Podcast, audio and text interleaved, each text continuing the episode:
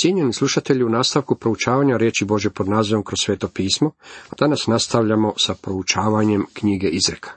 Osvrćemo se na drugo poglavlje. Htio bih vas podsjetiti kako knjiga Izreka nije knjiga nastala pukom igrom slučaja. Ona nam prenosi stanovitu priču, povezanu priču. Radi se o izazovu stavljenom pred mladog čovjeka da bude mudar mladić. Potiče ga se da posluša kako bi umnožio svoje znanje. Mora početi učiti od oca i majke u obitelji i u svoju temeljnu pouku prima prije nego dođe u školu. Čak i nakon što primi svoju doktorsku diplomu, ta temeljna pouka za njega će još uvijek biti dobra. Radi se o sljedećem. Strah je Gospodnji početak spoznaje. Način na koji se upoznaje Gospodina je putem njegove riječi. Postoji mnogo ljudi koji govore da čovjek mora biti vrlo inteligentan, imati visoki kvocijent inteligencije kako bi mogao razumjeti Božju riječ. Ništa nije dalje od istine. Bog ne kaže da je to neophodno.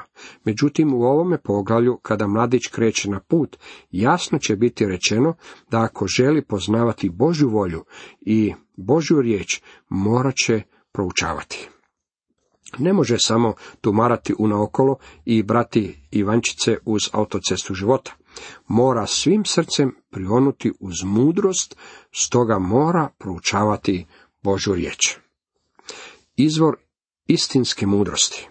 U prvom retku drugog poglavlja čitamo: Sine moj, ako primiš moje riječi i pohraniš u sebi moje zapovjedi. Sine moj, očito ovo je savjet koji se daje mladom čovjeku. Krenuo je kao dječarac u obitelj, sada je dovoljno porastao da krene van i suoči se sa životom, a neka mu mudra osoba daje ovaj savjet. Možda je ovo prva pouka u školi, nažalost, ovo neće naučiti u našim suvremenim školama. Ako primiš moje riječi, izreke, Božje izreke trebamo primati. Njegove zapovjedi moraju biti sakrivene ili pohranjene. Pohranite ih svojim umom. Poznajem čovjeka koji odlazi pogledati svoj sigurnosni sef u banci redovito svakog tjedna. Voli odlaziti na mjesto gdje mu je bogatstvo. Nakupio je nešto dionica i obveznica, pa uživa otići i gledati ih. Poznajem jednu gospođu koja posjeduje dragocjeni nakit. Voli ga često uzimati i diviti mu se. Uživa gledati ga. Drži ga sigurno pohranjeno. Na takav način trebala bi biti pohranjena i Božja riječ, sakrivena, sačuvana. Pohrani u sebi moje zapovjedi i uhom svojim osluhneš mudrost i obratiš svoje srce razboru. Uhom svojim osluhni, neka vam uši budu otvorene. Nešto mora ući u našu glavu kroz uho, međutim konačno odredište je naše srce. Kada Božja riječ dođe u srce, ona donosi razumijevanje. On još nije gotov s ovim poticajem, ovim izazovom. Nastavlja: jest ako prizoveš razum i zavapiš za razborom. Apostol Petar rekao je to na sljedeći način. U 1. Petrovoj 2.2 čitamo: kao novorođenčad žudite za nepatvorenim mlijekom, riječi da po njem uzrastete. Jeste li ikada promatrali malo dijete dok mu majka priprema bočicu? Dijete miče svim što se na njemu giba, rukama, nogama, glavom i ustima, željno iščekujući. Moram reći da žudi, vapi za mlijekom u svojoj bočici. Božje dijete trebalo bi biti takvo kada je riječ o mlijeku Božje riječi. To je jedna od stvari koje sam zapazio povezano sa duhovnim pokretom današnjice, gdje je, vidite, prisutno obnovljeno zanimanje za Božju riječ. Opazio sam mnogo mladih ljudi koji nose bilježnice i Biblije i bilježe gotovo sve. Govorim na mnogim mjestima diljem zemlje i lako mogu reći postoji li stvarno gibanje, djelovanje Božjeg duha. To se djelovanje očituje glađu za Božjom riječi. Ako prizoveš razum, a imajte na umu da je strah Gospodnji početak spoznaje. Zavapiš, ako studenti žele održati protestni skup na sveučilištu, volio bih vidjeti ovakvu vrstu protestnog skupa. Želimo razbor. Ovo je, vidite, savjet mladim ljudima. Zavapi za razborom. Ako ga potražiš kao srebro i tragaš za njim kao za skrivenim blagom, tada ćeš shvatiti strah Gospodnji i naći ćeš Božje znanje. U obližnjoj pustinji postoji dosta rudnika srebra. Postoje priče o davnim danima kada su ljudi dolazili ovamo sa svim svojim imanjem sa svih krajeva zemlje u potrazi za srebrom. Srebro je pronađeno u okolici doline smrti i mnogi ljudi izgubili su život nastojeći dočepati se srebra. Zato je i nazvana dolinom smrti. Čak i nakon što su ljudi pronašli srebro, morali su se potruditi na svakojake načine unovčiti ga. Tako bismo i mi trebali težiti za spoznajama iz Božje riječi. Tražite mudrost kao srebro, baš kao da kopate za nečim istinskim dragocjenim. Tada ćeš shvatiti strah Gospodnji i naći ćeš Božje znanje. Ovdje se govori o nečemu što prerasta naše svakodnevno čitanje. Ja ne vjerujem u dnevno čitanje, jer poznajem pojedince i obitelji koji su se takvim načinom čitanja bavili godinama, a poznaju Bibliju poput koze koja pase na obronku. Božju riječ ne možete naučiti prihvaćajući nekakvi pobožni stav uma i zatim čitajući nekoliko stihova Svetog pisma.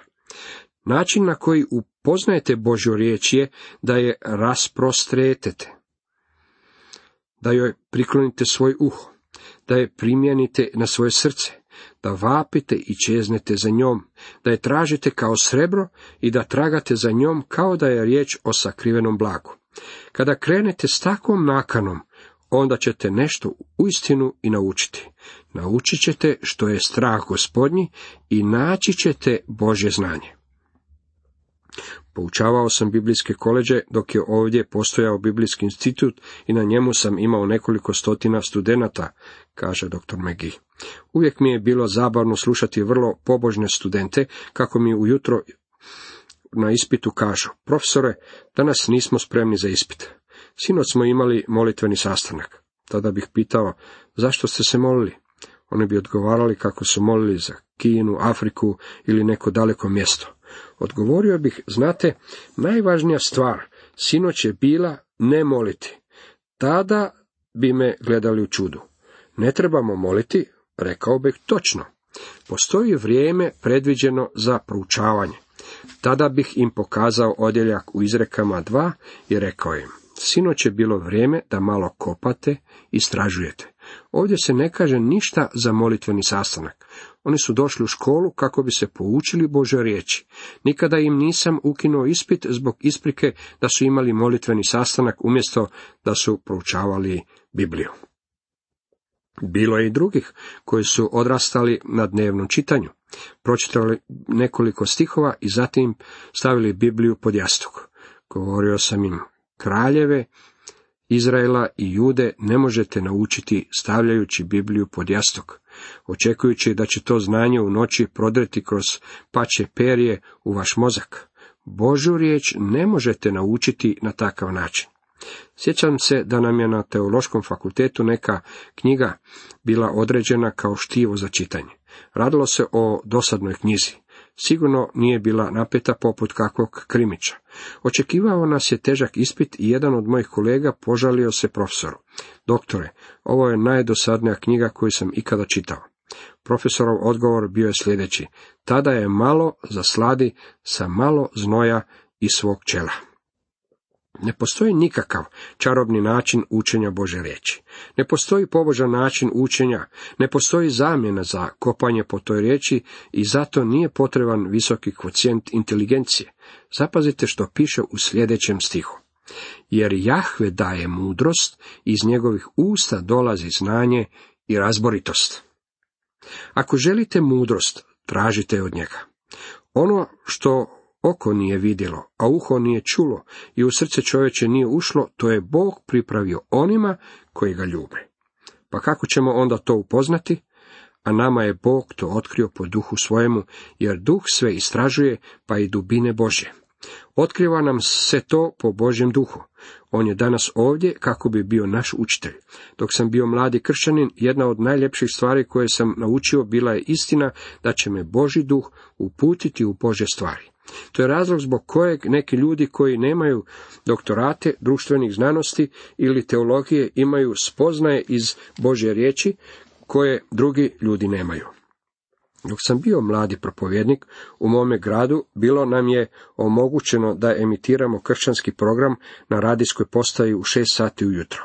Niti jedan drugi propovjednik nije želio taj termin, ali sam tada bio mlad i neoženjen, pa mi nije smetalo ustati tako rano. Pokušavao sam poučavati Božju riječ, ali čini se da nitko nije bio zainteresiran za to poučavanje osim jedne osobe. Radilo se o jednoj crnkinji koja je prolazila pokraj moje crkve svakog jutra. Ponekad bih mijenjao papire na oglasnoj ploči pred crkvom i ona bi naišla idući na posao. Rekla bi mi, brate, slušala sam vas ovog jutra. Stala bi i razgovarala sa mnom o stvarima koje su bile na programu. Posjedovala je istinsko duhovno rasuđivanje. Rekla mi je da je završila samo osnovnu školu, ali moram posvjedočiti kako je ta predivna kršćanka znala više teologije od prosječnog kršćanina u bilo kojoj crkvi u tom gradu s kojim sam bio u dodiru. Znala je kako govori o Božoj riječi. Imala je Bibliju i Bog joj je dao mudrost. Nikada nisam vidio istrošeniju Bibliju od njene. Upotrebljavala ju je redovito.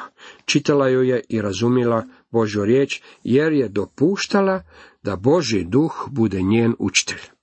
Jahve daje mudrost. Dr. Harry Ironside pred mnogo je godina izjavio. Zastrašujuće je da čak i među onima koji posjeduju i cijene dragocjenu istinu, predano proučavanje Biblije je potpuno zanemareno. Bojim se da to još uvijek vrijedi, iako u vrijeme kada ovo pišem postoji obnovljeno zanimanje za proučavanje Biblije, jer Jahve daje mudrost, iz njegovih usta dolazi znanje i razboritost. Kako možemo čuti njegov govor? Kako sam to često isticao, Biblija je Božja riječ, on nam govori putem ove knjige. Dalje u 7. i 8. retku čitamo, on pravednicima pruža svoju pomoć, štiti je onih koji hode u bezazlenosti, jer on štiti staze pravde i čuva pute svojih pobožnika. Mnogi kršćani danas se nalaze u magli. Pitaju se kamo će se okrenuti. Očito je da problem leži u činjenici što su previše udaljeni od Božje riječi. Ova knjiga donosi nam ono što Bog govori. Božja riječ je poput trube za maglu. Čuva pute svojih pobožnika. To je ono što će Bog učiniti, a neće to učiniti na proizvoljan način. Morate doći k Božjoj riječi. Tada ćeš shvatiti pravdu, pravicu, pravednost i sve staze dobra.